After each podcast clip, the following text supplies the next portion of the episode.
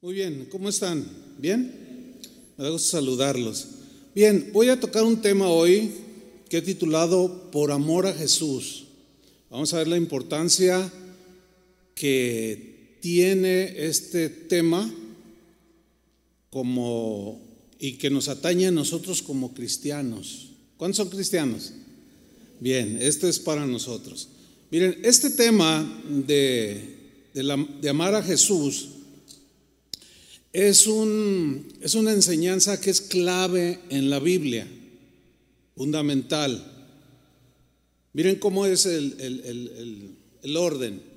Dios, el Padre, ama a Cristo, su Hijo, profundamente. ¿Sí? El Hijo, Jesús, ama a Dios su Padre profundamente. Dios ama a la humanidad profundamente, de tal manera que envió a su Hijo a morir por los pecadores.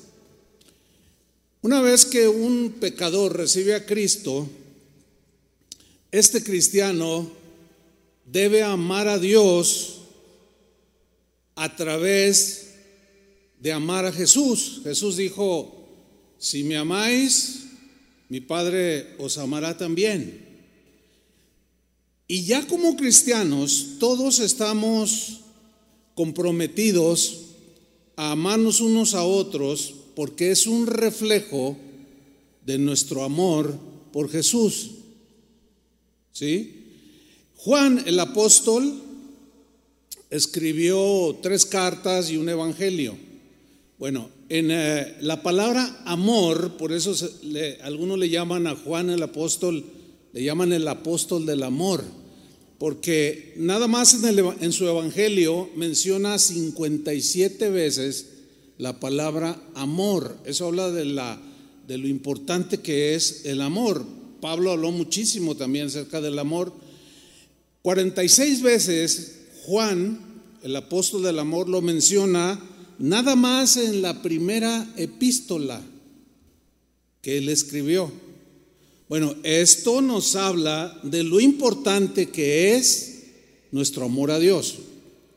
Una vez Jesús andaba caminando por ahí enseñando, dice en Marcos 12, 28, que se le acercó uno de los escribas. Un escriba era un un entendido en la ley de Dios, era un encargado de enseñarle al pueblo la palabra de Dios y se le acercó a Jesús y le preguntó,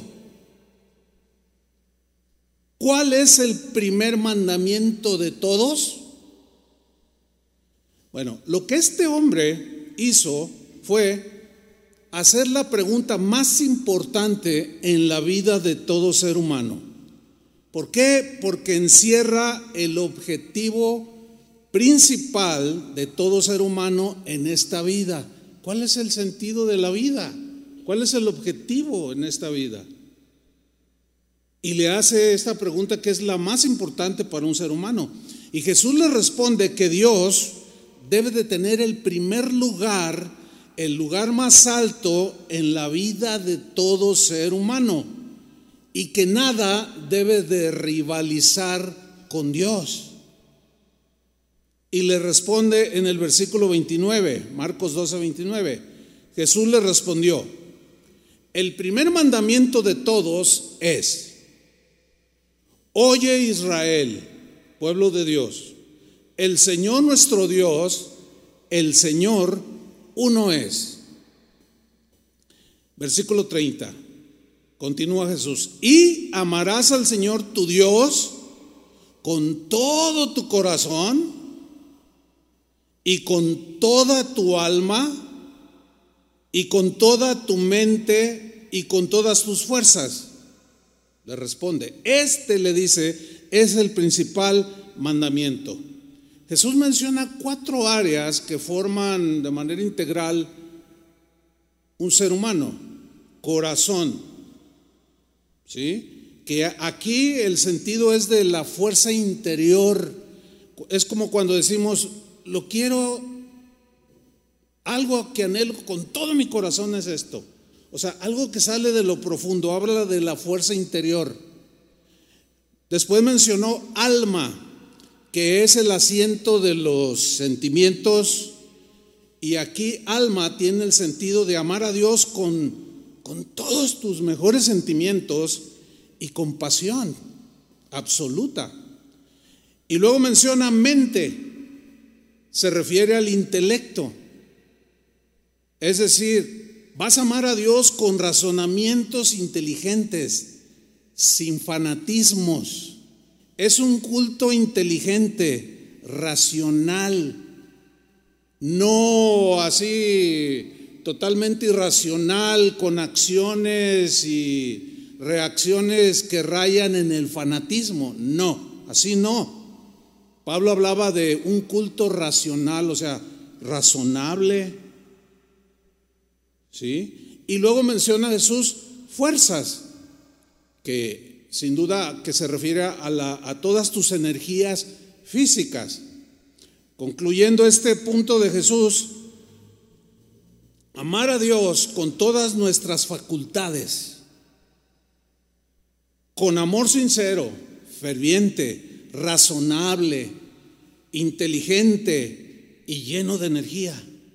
Así es como debemos amar a Dios, por sobre todo y sobre todos. Muy bien. En el versículo 31, Jesús le sigue con la respuesta a este maestro de la ley y le dice, y el segundo es semejante amarás a tu prójimo como a ti mismo. Aquí Jesús pues está citando Levítico 19, versículo 18, no tiene que buscarlo. El segundo es semejante, amarás a tu prójimo, a tu vecino como a ti mismo. Todos debemos amar al único Dios verdadero. Todo ser humano debe amar al único Dios verdadero pero no solo ese amor debe de quedarse hacia Dios, sino a todos los seres humanos también debemos amarlos porque son hechos a la imagen de Dios. Por consiguiente, lo que Dios quiere y demanda de nosotros los seres humanos es que aprendamos a amarlo a Él por sobre todas las cosas pero también a nuestro semejante. Cualquier acción es vacía si no amamos a Dios con todo nuestro ser. Es decir, si no lo amo con todo mi, mi corazón, mente, toda mi alma, todas mis fuerzas, cualquier acción que yo haga es una acción vacía, no tiene sentido esta vida. ¿Me estoy explicando? Y termina Jesús, el, versículo 31, no hay otro mandamiento mayor que estos, no hay. Por más que le busquemos, no hay, ese es el más grande mandamiento. El apóstol Pablo fue enseñado por el mismo Espíritu de manera muy sobrenatural y él lo entendió igual como Jesús lo enseñó. Y no hay razón para nosotros no entenderlo como todos los primeros cristianos lo entendieron. Y lo escribió en su carta a los romanos, en el capítulo 13, versículo 8.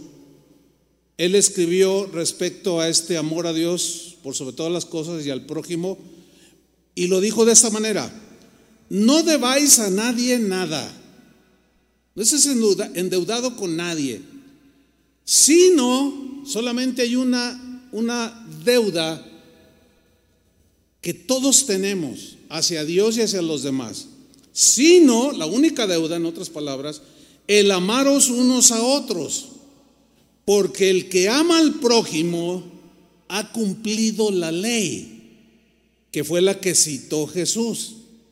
¿Sí? Versículo 9, sigue diciendo Pablo, porque no adulterarás, no matarás, no, no hurtarás, no dirás falso testimonio, no codiciarás y cualquier otro mandamiento en esta sentencia se resume. amarás a tu prójimo como a ti mismo. Pero luego en el versículo 10 dice algo extraordinario el apóstol Pablo. Dice, el amor no hace mal al prójimo. El amor, aquel que sabe amar a Dios sobre todas las cosas y ama a su prójimo, no le roba el esposo ni la esposa, no le roba la vida, no se la arrebata, no le roba sus cosas, no lo despoja, porque sabe amar. Y el amor no hace mal al prójimo. Cuando un cristiano ama a los demás, mide mucho sus palabras y no anda calumniando a los demás, no anda ahí de chismoso y diciendo tontería y media ahí en Facebook.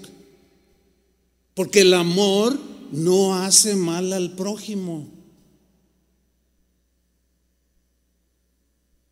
El amor no codicia para arrebatar. El amor no hace mal al prójimo. Así que el cumplimiento de la ley es el amor. En otras palabras, miren, el amor a Dios se demuestra amando a los demás. Esa es la única manera de demostrar que realmente amamos a Dios. Si no amamos al prójimo, en realidad tampoco estamos amando a Dios. Así de sencillo. Miren, el Evangelio es bien sencillo, esa es la realidad, pero nosotros lo complicamos.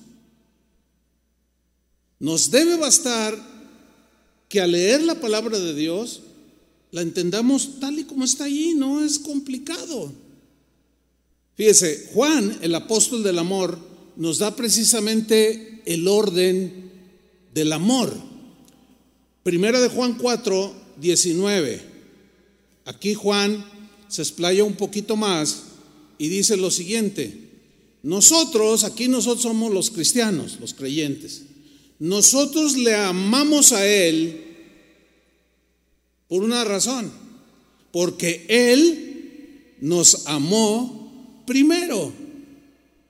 Es decir, que la iniciativa de salvación nunca salió del ser humano. La iniciativa de rescatarnos, de ser libres de la condenación del infierno, no salió de la iniciativa humana. Porque, pues, ¿quién se puede salvar a sí mismo de eso? Nadie. Fue iniciativa de Dios el Padre, que envió a su Hijo a morir por los pecadores, para que todo aquel que en él cree no se pierda, más tenga vida eterna. Entonces, ese es el orden del amor. Nosotros le amamos a Él porque Él nos amó primero. Romanos 5.8, el mismo Pablo dice lo siguiente, mas Dios, o sea, Dios el Padre, muestra su amor. Yo subrayo la palabra, el verbo mostrar o demostrar. Mas Dios demostró, mostró su amor para con nosotros. Nosotros somos los seres humanos, hundidos en el pecado. Pero ¿qué hizo Dios con su amor que dijo que Él tenía por la humanidad? Lo mostró. O sea, no se quedó en una pura emoción fanática, sino en un razonamiento que lo tradujo en una acción que nos benefició a todos los que estamos aquí y a todo aquel que crea. Mas Dios muestra su amor para con nosotros en que siendo aún pecadores o a pesar de que éramos pecadores, condenados al infierno, Cristo murió por nosotros, los pecadores. Pero lo mostró. Bueno, en respuesta a su amor que Él mostró por nosotros, es que ahora nosotros los cristianos que hemos sido salvados, ¿cuántos le dan gracias? Que hemos sido rescatados, que hemos sido redimidos, comprados, ahora somos hijos de Dios, herederos de Dios. En respuesta a ese amor que Él mostró, ahora nosotros le amamos a Él. porque Él nos amó primero.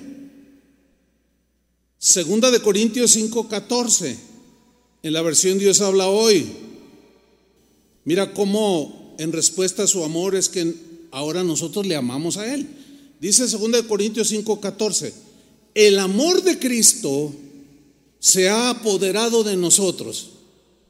Nosotros aquí son los cristianos, los que ya experimentamos ese amor.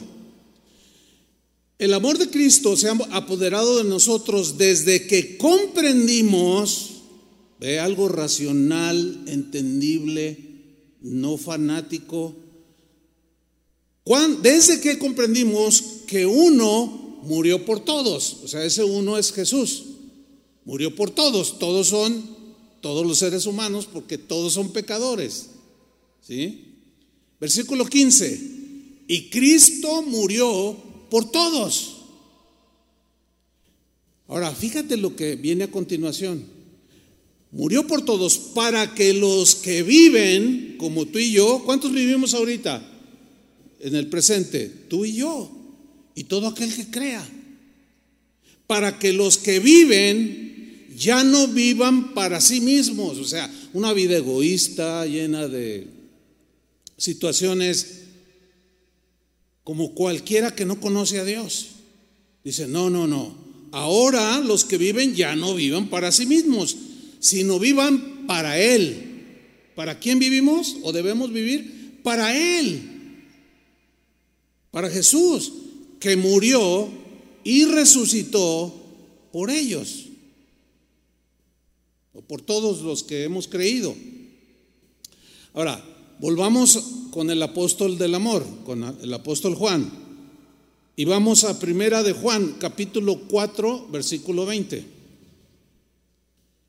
Vamos a leer eh, con entendimiento, ¿sí? Con, con comprensión, tratando de comprender, de entender lo que dice el texto.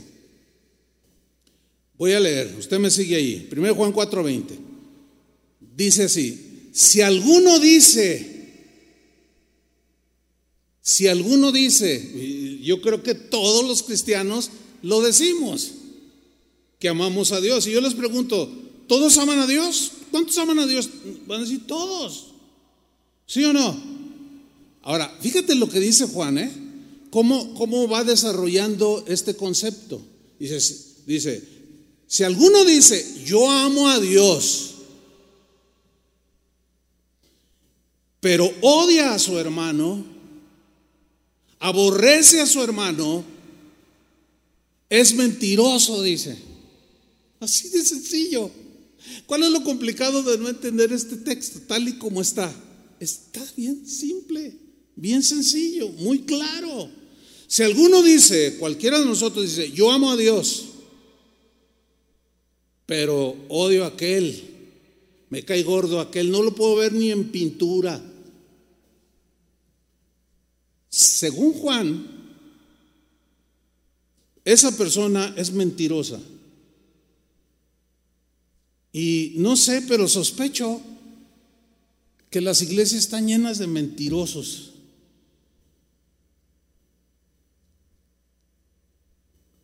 Porque por un lado dicen, yo amo a Dios, pero están amargados contra alguien. Algo que sucedió. Y, la Biblia no, no, no, no se anda con ambigüedades, no, no dice.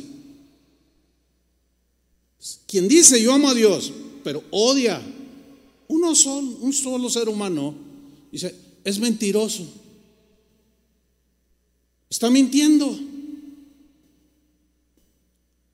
Sigo leyendo.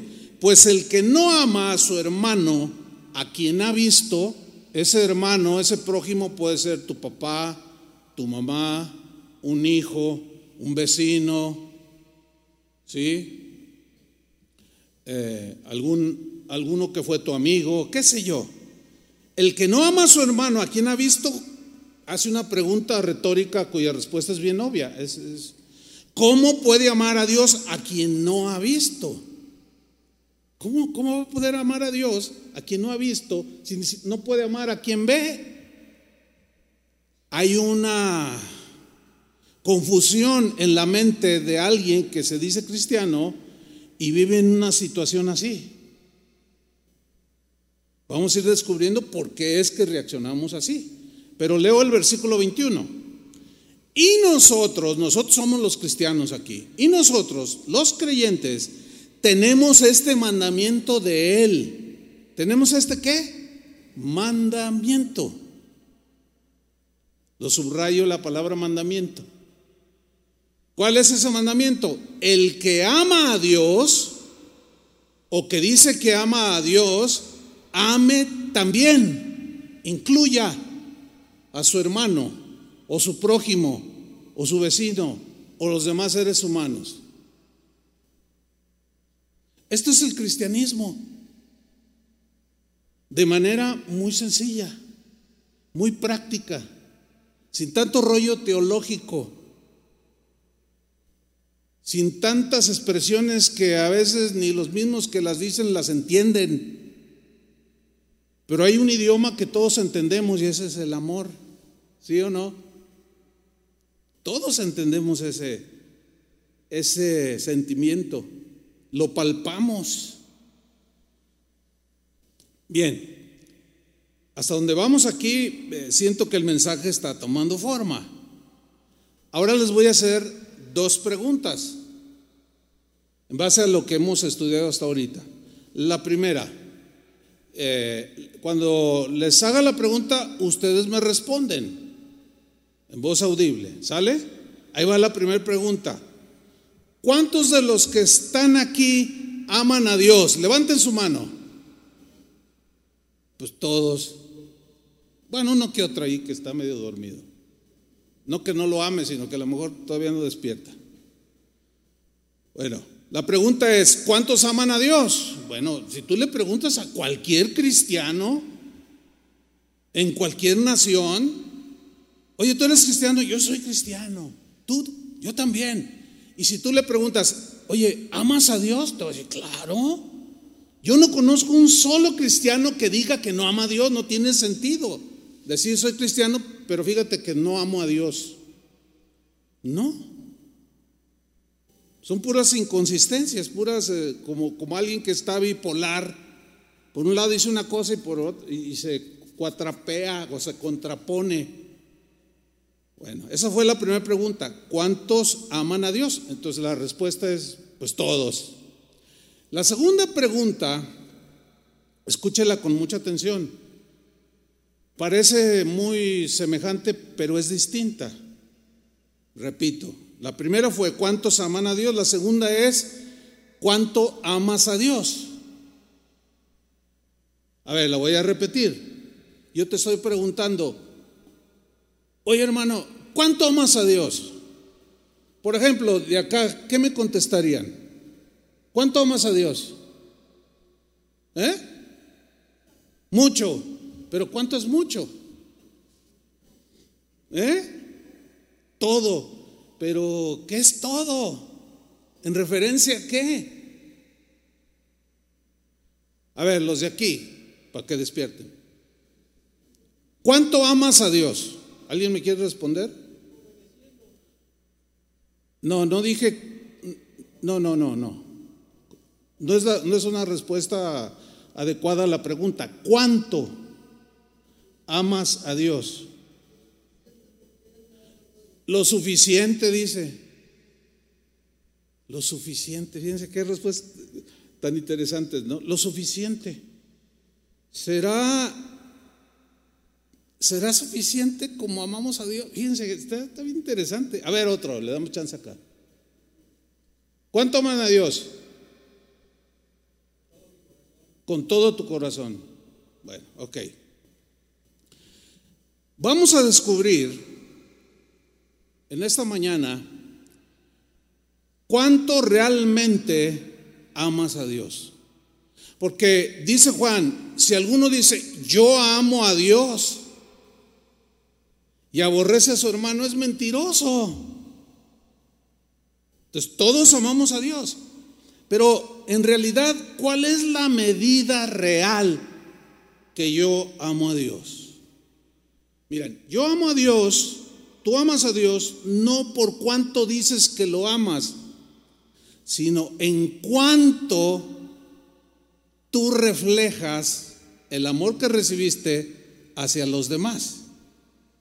Jesús dijo en Juan 14, 15, Juan 14, 15, acuérdense la pregunta, ¿amas a Dios? Sí, todos amamos a Dios. ¿Cuánto amas a Dios? Bueno, aquí está la respuesta.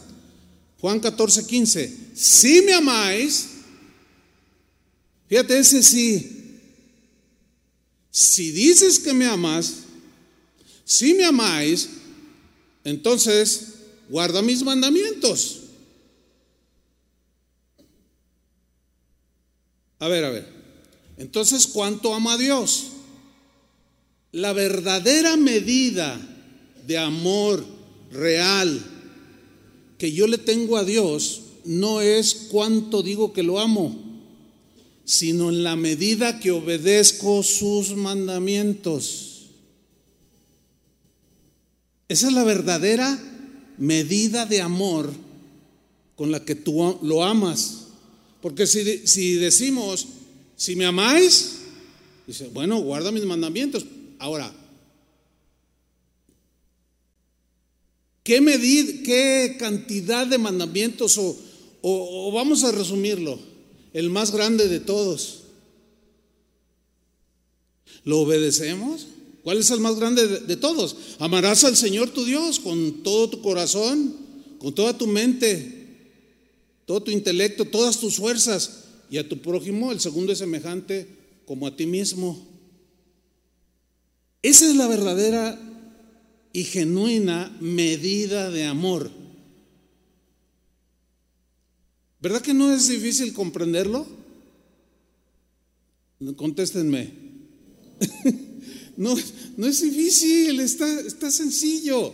Ahora, Jesús, en el mismo capítulo 14 de Juan, él sigue abundando sobre este punto. Versículo 21, Juan 14, 21. El que tiene mis mandamientos, nosotros los cristianos decimos que tenemos sus mandamientos. El que tiene mis mandamientos y los guarda.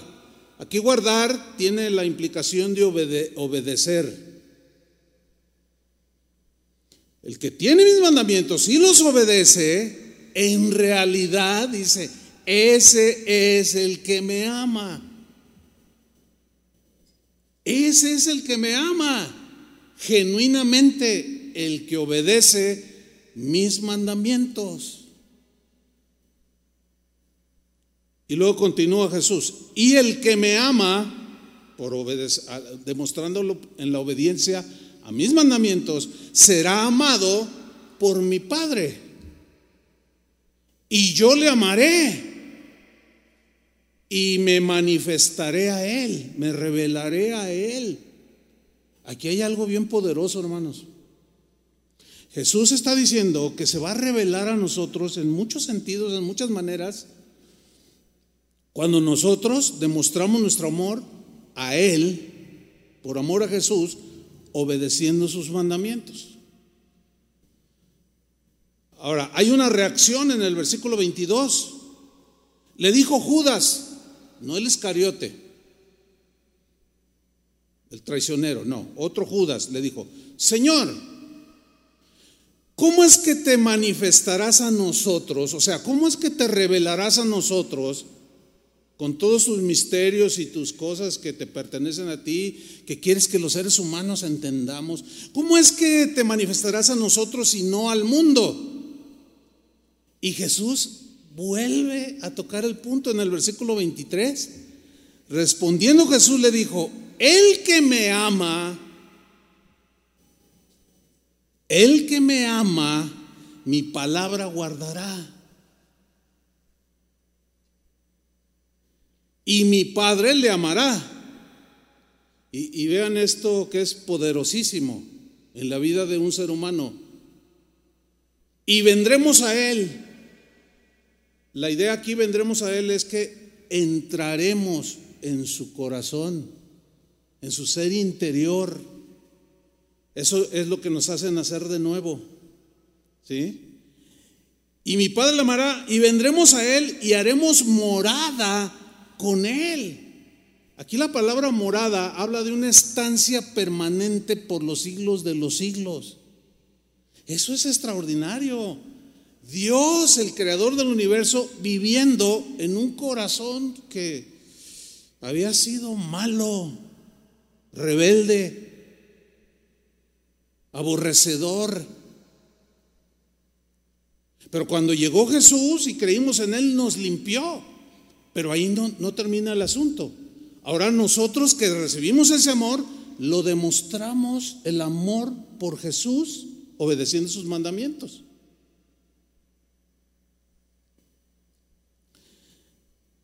Ahora fíjate en el versículo 24, porque más claro no puede ser. Dice Jesús, el que no me ama, pues, bien sencillo, lo demuestra porque no obedece mis palabras. Por eso Juan, que lo entendió perfectamente, eh, Juan lo estaba oyendo en vivo y en directo, y lo captó, lo entendió, por eso es que dijo, si alguno dice yo amo a Dios y odia a su prójimo, es un mentiroso. No está concordando bien, no está amando a Dios con inteligencia, con razonamientos inteligentes. Pues como dice ama a Dios, pero este no me lo pongan enfrente. Pues ¿cómo es eso? Dentro de la, de la enseñanza de Jesús no cabe eso. Sin embargo, nosotros por alguna razón, los cristianos, asumimos que podemos decir amo a Dios, pero podemos calumniar al otro. ¿Saben qué? No, no, imposible. Quien hace eso, lo único que está demostrando es que no ama a Jesús. Ahora, ¿cuántos aman a Dios? ¿Cuánto amas a Dios? Ya, ya así cambiaron así de actitud, algunos se rieron así como, híjole, pues la verdadera medida de amor a Dios es en la medida que obedezco sus mandamientos. Ya nos atrapó el Señor, ¿verdad que sí? Ya nos pilló, como dicen nos reveló la verdadera condición del corazón. Miren, continuamente, y, o sea, muy seguido, yo escucho esta afirmación, seguramente ustedes la han escuchado o la han dicho. Es la siguiente, qué difícil es ser cristiano. Ay, ay, qué difícil. Qué duro es ser cristiano. ¿Han oído esa, esa frase? Yo la escucho seguido. Otros dicen, ay, qué difícil es obedecer al Señor. Qué difícil, me cuesta mucho trabajo. Bueno, yo les voy a, decir lo que el Señor dice de por qué se nos hace difícil. ¿Saben por qué se nos hace difícil ser cristianos? ¿Por qué se nos hace difícil obedecerlo? Es muy sencillo. A esta, a, esta hora del mensaje, ustedes ya deberían de tener la respuesta. ¿Por qué se nos hace difícil? Porque no amamos a Dios con todo nuestro corazón. Punto. Por eso, porque no amamos a Dios con toda nuestra alma. Por eso se nos hace difícil, porque no amamos a Dios con toda nuestra mente y con todas nuestras fuerzas.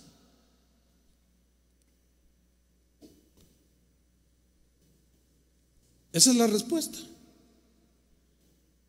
Juan habla al respecto de esa respuesta. En 1 Juan capítulo 5 versículo 1, en la versión en lenguaje actual, Fíjate cómo lo plantea aquí en esta traducción. Si creemos que Jesús es el Mesías, ahora yo les pregunto, ¿cuántos de ustedes creen que Jesús es el Mesías? Pues todos, ¿verdad? Ahora, fíjate Juan cómo lo, cómo lo presenta. Si creemos, Porque todos dijimos que sí. Si creemos que Jesús es el Mesías, bueno, hay un resultado que es de salvación.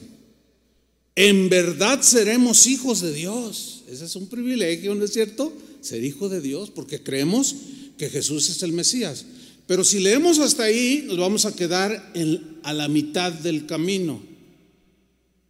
Y no vamos a entender el concepto completo. Por eso es que debemos de seguir leyendo. Y recordemos que, o sea, no se les olvide, no se confundan, cristianos. Recordemos que si amamos al Padre, también debemos amar a los hijos de ese mismo Padre. Está bien sencillo, ¿a poco no? Bueno, no sé a ustedes, a mí me hace bien sencillo la explicación. Bueno, échese un vistazo, yo creo que lo han hecho en algún momento de su vida, a las redes sociales. ¿Cómo se tratan entre cristianos?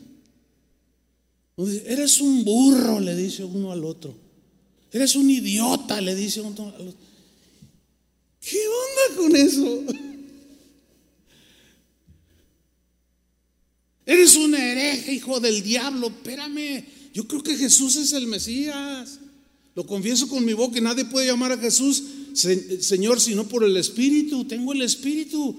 ¿Por qué me dices hijo del diablo?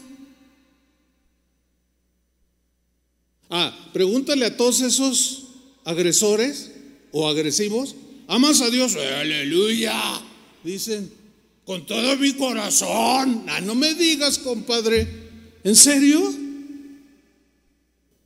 Eh, pero es que el amor no hace mal al prójimo. Se me hace que te vamos a mandar con un psiquiatra porque estás medio bipolar. Traes un problema acá en tu mente. No logras coordinar. ¿Estás mal? Sigo leyendo. Versículo 2 y sabemos que amamos a Dios y obedecemos sus mandamientos cuando también amamos a los hijos de Dios. ¿Ven cómo no se queda en yo amo a Dios, pero puedo aborrecer o aborrezco a mi hermano? No, no, no, no, espera, no. Imposible que Dios lo acepte. No es así. Ahora, aquí está el punto en el versículo 3. Nosotros, dice Juan, demostramos que amamos a Dios cuando obedecemos sus mandamientos. Y miren cómo termina en esta versión. Y obedecerlos no es difícil. Pero ¿qué decimos un montón de cristianos? Qué difícil es ser cristiano. Ay, no, no, no, si hubiera sabido, qué difícil es obedecerle, porque no amas a Dios con todo tu corazón. Ahora sí que no lo amas lo suficiente. Y lo suficiente, la meta más alta o el logro más alto es con todo tu corazón, con toda la pasión, con, todas, con toda tu inteligencia, con todos tus sentimientos más nobles. Pero lo vas a demostrar como amando al prójimo. Porque el amor no le hace daño a nadie. Entonces, no es concebible alguien que se diga cristiano y manda a matar a alguien. O le roba, o lo defrauda, o le miente. Porque el amor no hace mal al prójimo. ¿Todavía siguen amando a Jesús? ¿Cuánto lo amas?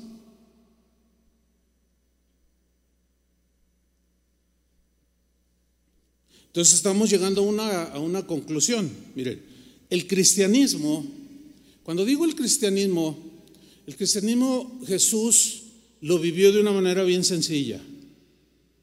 ¿Sí? Cuando le maldecían, no maldecía. Cuando lo vituperaron, no, no, no se vengó. sea, el cristianismo son acciones tangibles que se pueden ver.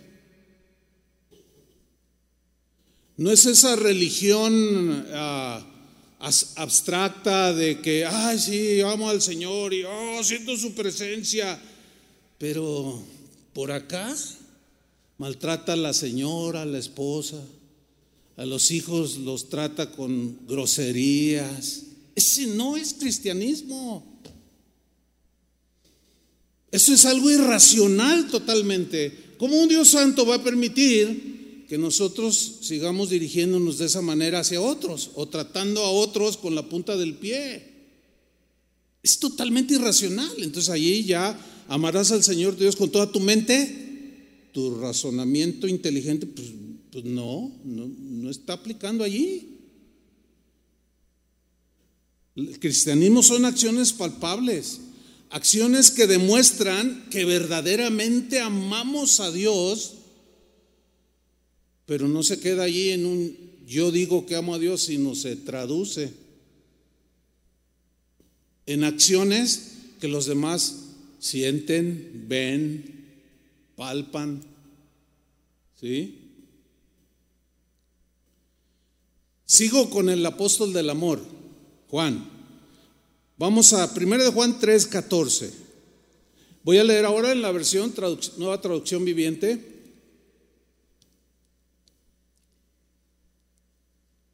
Y aquí sigue abundando Juan sobre el tema que yo estoy tratando. Dice así, si amamos a nuestros hermanos creyentes, fíjense ahora cómo, cómo pone el amor al prójimo, ¿sí? Si amamos a nuestros hermanos creyentes, eso demuestra que hemos pasado de vida, de muerte, perdón, a vida. Pero el que no tiene amor, ¿qué? Sigue muerto. ¿Muerto en qué? En sus pecados. Se está engañado con que es salvo. Sigue muerto, dice. Versículo 15. Todo el que odia a un hermano o a un prójimo, a otra persona, cualquiera que ésta sea, por la razón que sea, todo el que odia a un hermano, en el fondo de su corazón, es un asesino. Y ustedes saben que ningún asesino tiene la vida eterna en él. Versículo 16. Conocemos lo que es el amor verdadero. Así con una contundencia, dice Juan. Conocemos lo que es el amor verdadero. Porque Jesús entregó su vida por nosotros. O sea, dijo que nos amaba, pero no se quedó ahí en el puro, la pura verborrea. No, lo, lo tradujo en un sacrificio por nuestros pecados. Conocemos lo que es el amor verdadero porque Jesús entregó su vida por nosotros. De manera que nosotros también. O sea, lo que hizo Jesús, también nosotros debemos hacerlo. Tenemos que dar la vida por nuestros hermanos. Es, es muy triste eh, ahora en la era digital y de las comunicaciones de manera instantánea, ver videos donde, donde alguien, por ejemplo, va caminando, se tropieza, se cae, se medio pierde el sentido y pasa la gente nada más y se le quedan viendo. Es impresionante.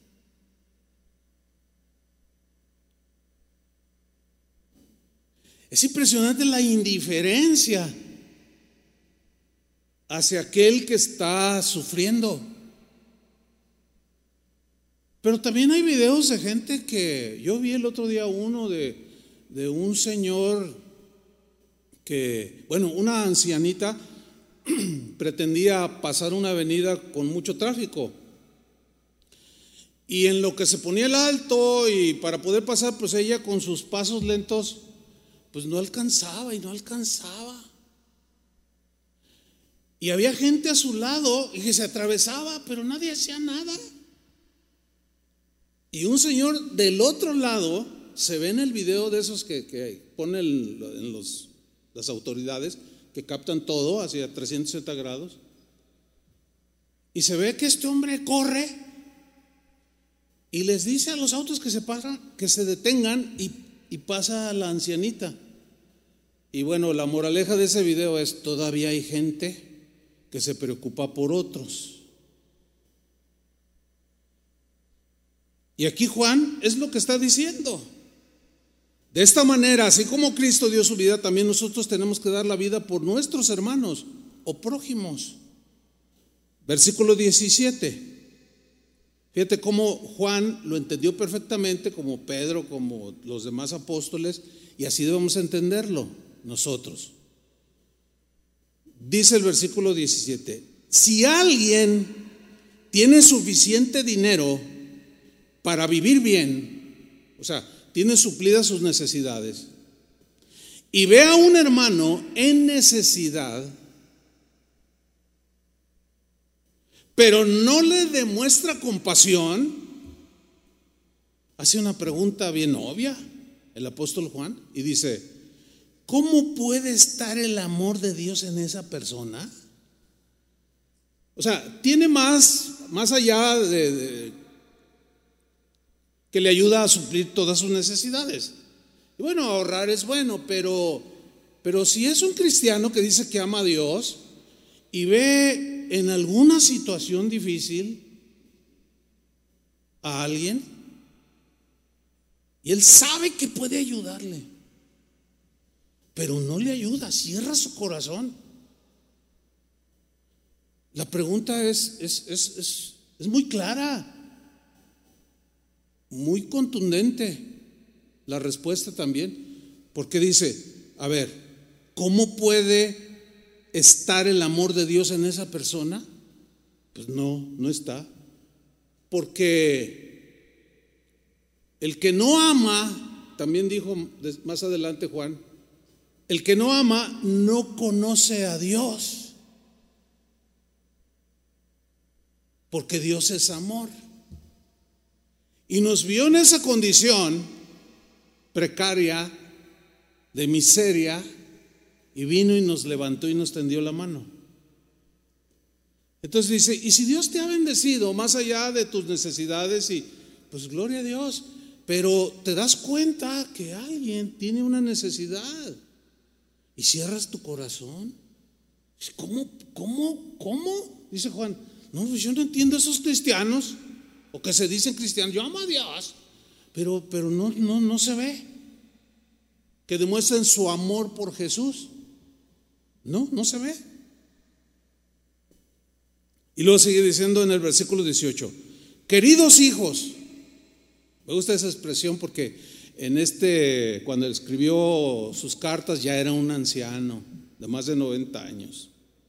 Y les dice, queridos hijos, la, la reina Valera dice, hijitos míos, así con mucha ternura, les dice, queridos hijos, que nuestro amor que decimos tener no quede solo en palabras. No, mostremos la verdad por medio de nuestras acciones. Ese es el cristianismo en su esencia.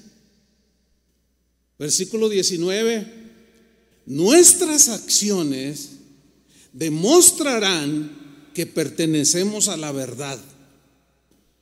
Entonces estaremos confiados cuando estemos delante de Él en aquel día.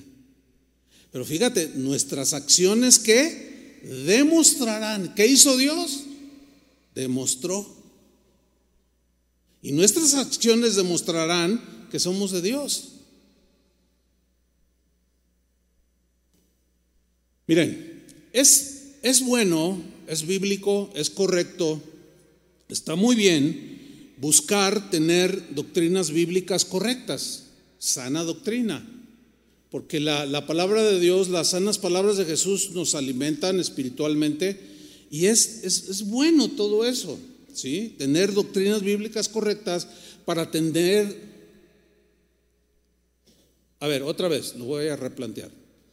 Es bueno buscar tener doctrinas bíblicas correctas. Pero este cúmulo de conocimiento de la palabra de Dios no se debe de quedar en el puro intelecto. Se debe de traducir en qué? En acciones. Entonces, es bueno, es bueno y ser celosos de la doctrina eh, lo más limpia posible, lo más sano posible, es bueno, ¿sí?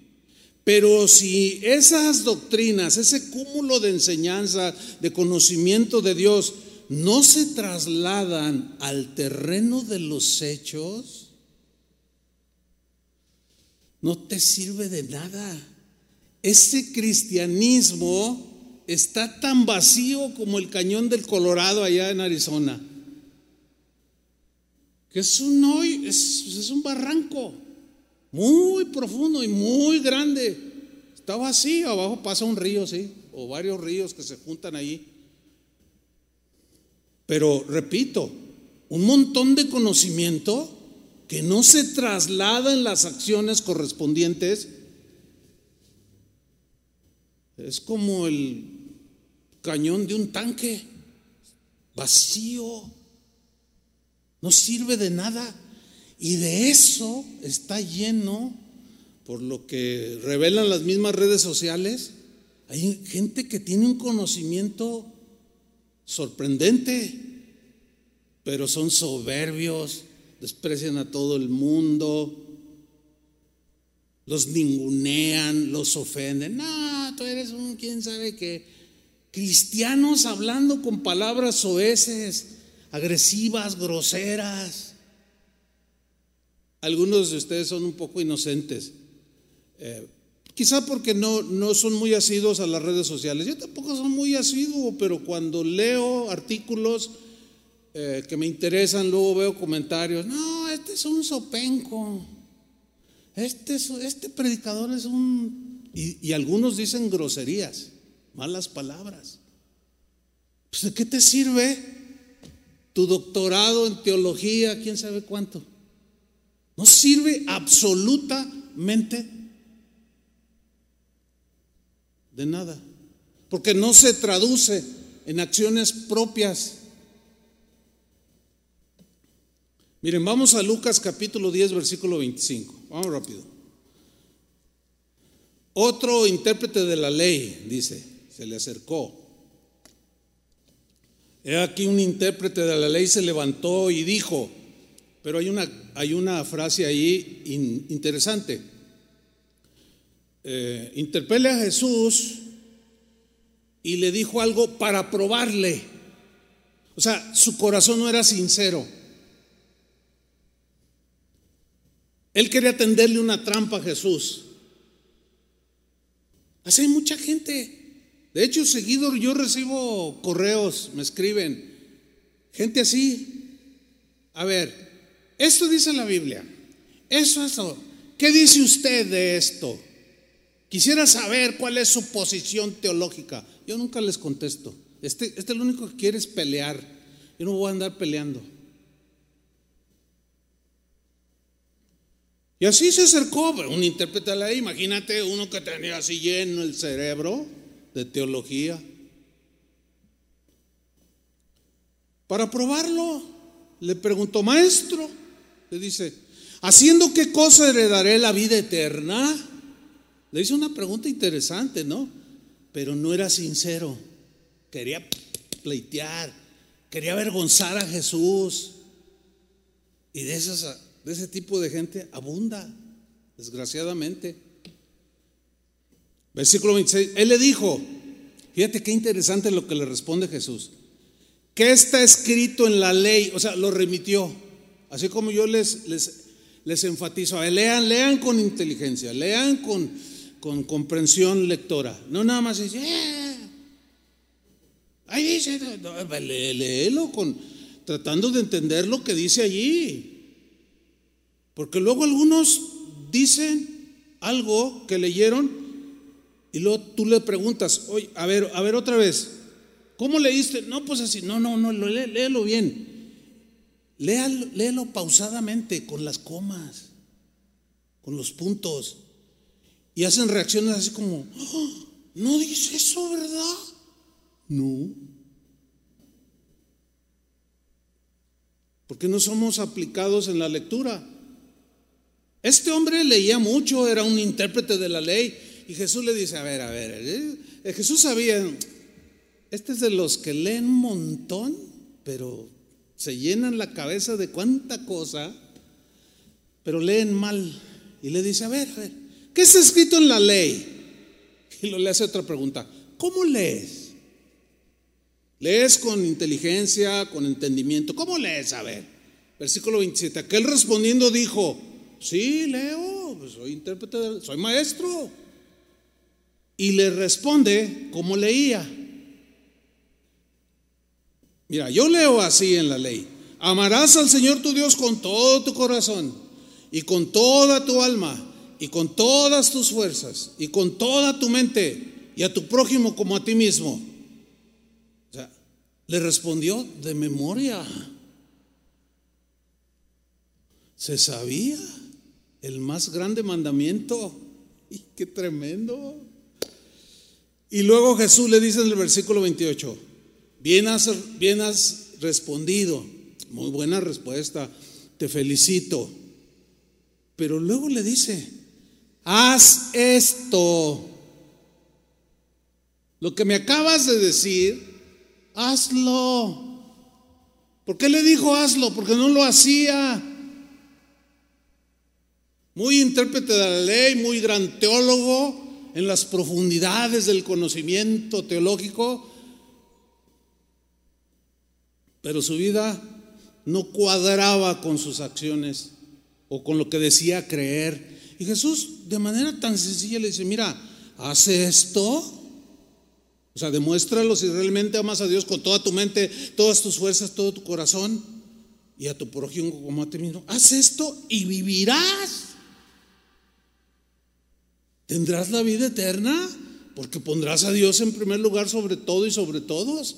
Pero también, como el amor no hace mal al prójimo, pues no lo, no lo vas a calumniar, no lo vas a robar, no lo vas a ofender, ¿no?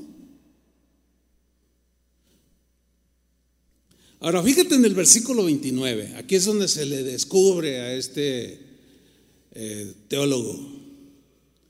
Pero él, o sea, el, el- intérprete de la ley, pero él, queriendo justificarse a sí mismo, queriendo evadir la respuesta de Jesús, que lo estaba evidenciando, le dijo a Jesús, ¿y quién es mi prójimo? Órale, o sea, el, erudito ahora no sabe quién es el prójimo. Qué ridícula respuesta, ¿sí o no? ¿Da pena ajena? Es exactamente lo que sucede el día de hoy. Con gente que se cree el único intérprete de las escrituras y presumen tener un conocimiento profundo, pero denigran al prójimo, lo menosprecian. Y luego le haces una pregunta, oye, ¿no, ¿no crees que debes de aterrizar un poquito todo tu conocimiento? Y te salen con unas respuestas como esa. ¿Y quién es mi prójimo? Ay, Señor, fíjate, no sé quién es mi prójimo. Pero Jesús, yo, me lo imagino, ¿no? Imagino aquella escena así. Pues él bien paciente, ¿verdad? Ah, ahorita le voy a decir quién es su prójimo. Y de una manera tan sencilla le pone un ejemplo. Dice el versículo 30. Respondiendo Jesús le dijo, mira, un hombre descendía de Jerusalén a Jericó. Todos conocían ese camino. Pero resulta que cayó en manos de ladrones que no amaban al prójimo, que le quitan sus pertenencias.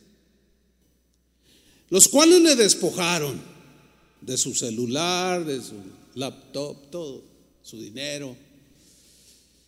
E hiriéndole, o sea, no solo lo despojaron, lo golpearon, lo hirieron, se fueron dejándole medio muerto en una condición de mucha angustia y dolor y frustración y cuanta cosa. Versículo 31. Sucedió, aconteció que descendió un sacerdote por aquel camino y viéndole pasó de largo. Ve que esto no es nuevo. Esto es, esto es de, la, de la naturaleza egoísta del ser humano. Ahora, dice que era un sacerdote, que era un sacerdote, alguien que ministraba en la presencia de Dios. Pero vio a su prójimo en desgracia y cerró su corazón. Cerró su corazón y no hizo nada. Pasó de largo, dice, versículo 32. Asimismo un levita, alguien que servía en el templo, en la casa de Dios, llegando cerca de aquel lugar y viéndole, también pasó de largo. Primero está mi responsabilidad. Y el otro, bueno, pues ha, de andar en pecado, ha de andar mal. Por eso le pasó lo que le pasó. Y lo, lo vio, pero pasó de largo. Y lo dice el versículo 33, pero un samaritano, que era alguien que despreciaban los judíos, que iba de camino, vino cerca de él. O sea, se acercó, se tomó su tiempo. Ahí dio parte de su tiempo. Y viéndole, vio la condición en la que estaba, fue movido a misericordia. Algo dentro de su corazón sucedió al ver a ese hombre en desgracia. De lo profundo de su corazón salió misericordia. Y ese samaritano, pues eh, los samaritanos eran creyentes, eran mezclas de judíos con no judíos, y, ellos tenían su, su religión, podemos decir así. Entonces, esa misericordia que él sintió en su ser más íntimo, lo hizo accionar. No era un levita, no era un sacerdote, no, era un, gran teólogo, no era un erudito en griego y en hebreo. No, no, no. Era un samaritano. Entonces, ese, ese sentimiento que él tuvo lo hizo acercarse, vendó sus heridas, echándole aceite y vino. Fíjate, se detuvo su tiempo, invirtió su tiempo vendó sus heridas, ensució las manos de sangre, le echó aceite y vino, o sea, su alimento de él lo compartió con otro. Y poniéndole en su cabalgadura, es decir, lo cargó, usó sus fuerzas y lo subió a su cabalgadura. Lo llevó al mesón y cuidó de él. Al otro día al partir sacó dos denarios era una buena cantidad. Y los dio al mesonero y le dijo, cuidádmele, y todo lo que gastes de más yo te lo pagaré cuando regrese. Y entonces Jesús le dice al, al, erudito, ¿no? De la ley, le hace una pregunta bien, bien inteligente, ¿no? Y bien, o sea, lo, lo hizo pedazos. Le, le pregunta en el versículo 36, ¿por qué no apagaste el celular? Ah, no, eso no le pregunto. Versículo 36. Bueno, está bien tener un poco de humor, ¿no? Fíjate lo que le, preguntó. A ver, a ver, ven para acá, erudito. ¿Quién pues de estos tres te parece que fue el prójimo del que cayó en manos de los ladrones? A ver, a ver. La pregunta está bien fácil. De primero, de primero de kinder. Pero que un erudito no era capaz de traducirla a su entorno real. Él le dijo, no le quedó otra más que responder con la verdad. Se vio tan evidenciado. Le responde, bueno, el que usó de misericordia con él. Ah, mira. Entonces Jesús le dijo, ve y haz tú lo mismo. Entonces yo cuando veo esas personas, esos hermanitos que, que, uy, acá no, y, y, este, ayer precisamente alguien me recomendó, mira, ve este video, y, estaba ahí hablando, pero, pero se estaba riendo, ay, este pelirrojo, es más tonto que nada. O sea, y este que estaba hablando dice que es erudito en griego, pero su vocabulario,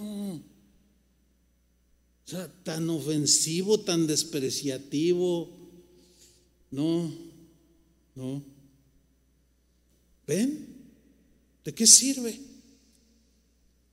Si no se traduce. Y por último, Jesús dijo algo contundente al respecto. Mateo 25, 31, vamos rápido, dice así. Está hablando Jesús lo que sucederá en el día del juicio. Hay muchos que leen este, estos versículos. ¿Qué sé qué tanto dicen?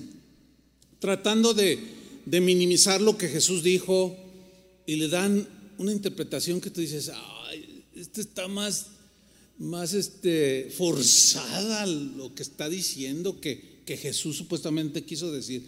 Miren, Jesús dijo lo que dijo. Punto. Vamos a ver qué dijo aquí.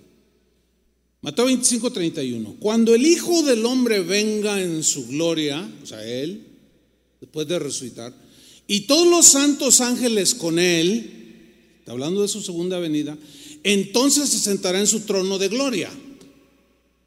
Y, serán reunidas delante de Él todas las naciones, o sea, los que habitaban las naciones, los, las personas, y, y apartarlos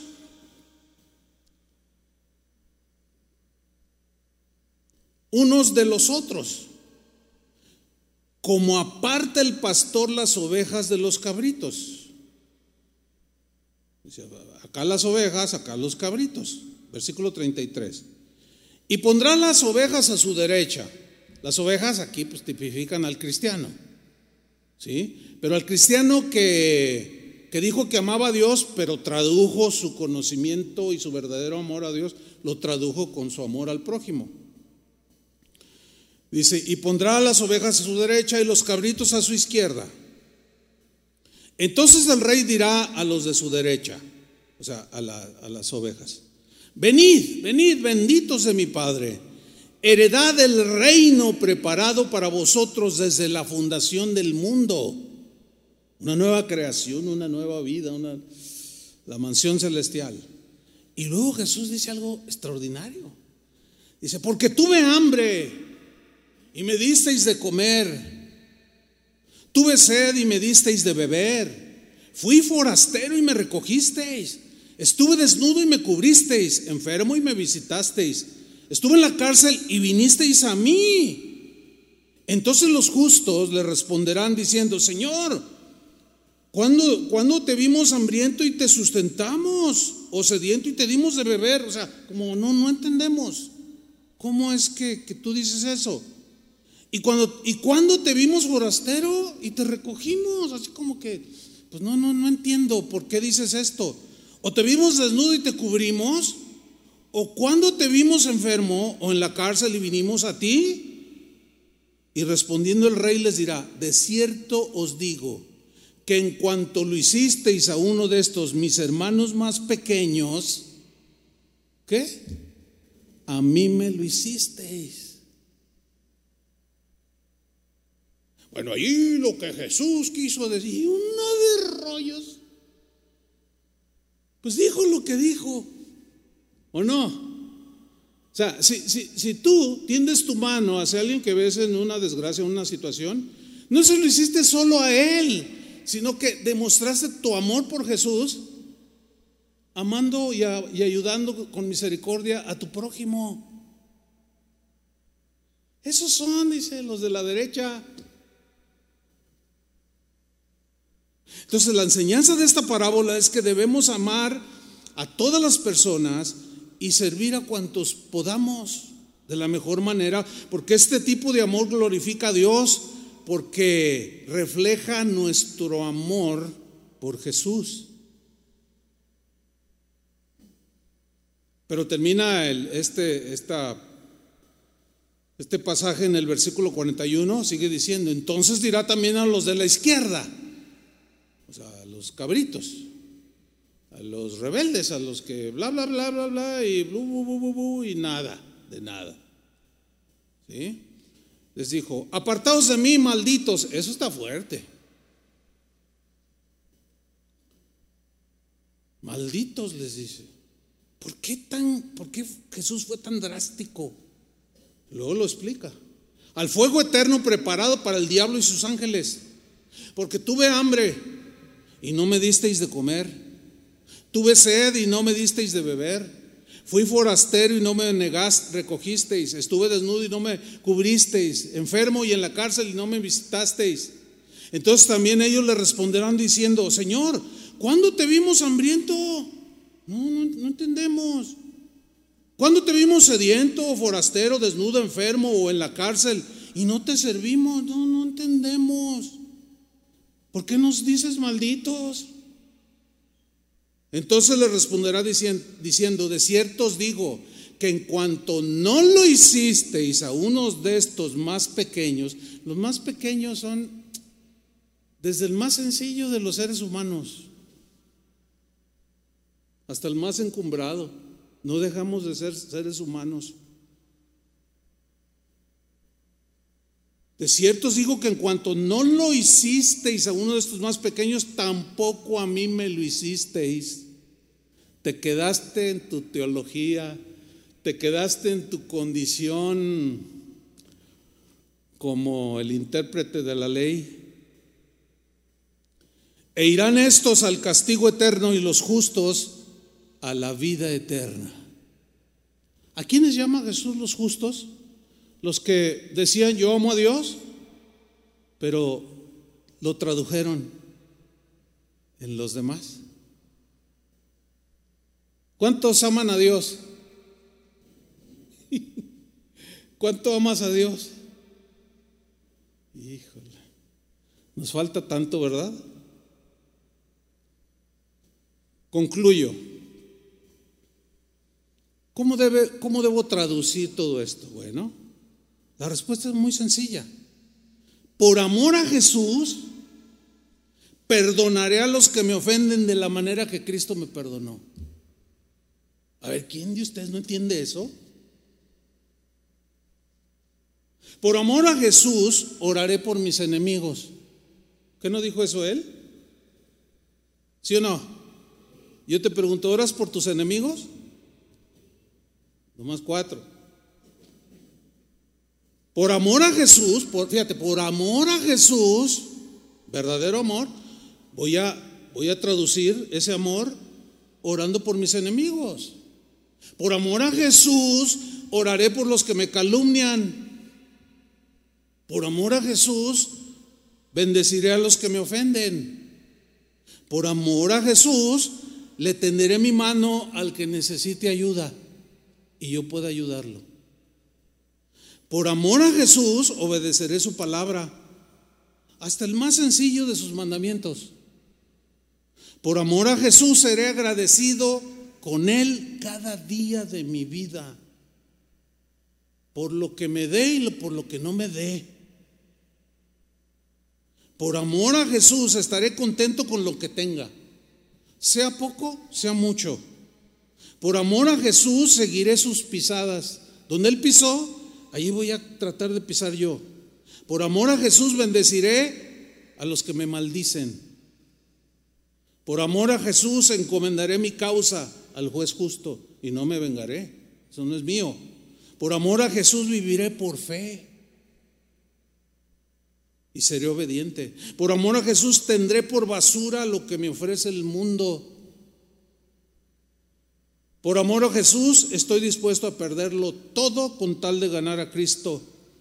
Por amor a Jesús seré paciente con aquellos que no piensan como yo. Porque el amor no hace mal al prójimo. Por amor a Jesús. Amén. Sencillo, pero a la vez profundo. Oremos.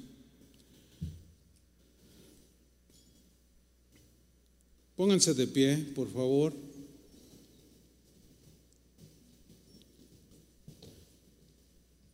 Y de una manera sencilla, como son las cosas, eleva tu alma a Jesús. Eleva tu, tu, tu corazón. O sea, lo, lo, más íntimo, de, lo más profundo de tu ser. Y dirígete a Jesús. Y reconoce que somos muchas veces como esos intérpretes de la ley, que decimos, yo amo a Dios, pero en realidad nos burlamos de otros, los odiamos, no nos caen bien. No, ese no es cristianismo. Cada uno de ustedes, de manera muy personal, porque Él conoce los corazones, le va a decir al Señor lo que tenga que decirle. Señor, me falta mucho, ayúdame. Ayúdame a ser no solamente oidor, sino hacedor de tu palabra. Si no me estoy engañando a mí mismo, estoy siendo mentiroso y no tiene sentido. Y ahí es donde, donde tiene que ver mucho la tibieza. O sea, sí, eso enseñó Jesús, voy a la iglesia, pero estás tan tibio, no hay disposición. Sin embargo, al decir que somos cristianos y decir yo amo a Dios, necesitamos traducirlo cotidianamente, amando al prójimo como a nosotros mismos. Señor, te damos gracias por tu palabra que es viva y eficaz y que traspasa el pensamiento más profundo discierne las intenciones del corazón y somos evidenciados no tanto para ser avergonzados por ti, Señor, sino para que nos demos cuenta de nuestra verdadera condición y estemos dispuestos al cambio, a la transformación que tú deseas hacer de nuestro corazón, de nuestra alma, de nuestra mente, nuestros pensamientos, nuestras intenciones y traducirlas en hechos palpables y no quedarnos en los conceptos teológicos o hasta filosóficos, sino traducirlo en lo más sencillo que hay. Dar la vida por los demás, tenderle la mano en misericordia. Compartir el pan con el hambriento, apoyar a una viuda en su tribulación, a los huérfanos, tantas cosas que hay y que son oportunidades para demostrar que verdaderamente te amamos, Señor. En el nombre de Jesús, cambia nuestro corazón, Señor, nuestras intenciones, nuestras motivaciones. Y llévanos, Señor, por tus sendas, por tus caminos. Y por amor a Jesús, que dio su vida por mí, también yo pondré mi vida. De la manera que tú me vayas mostrando, Señor. En el nombre de Jesús.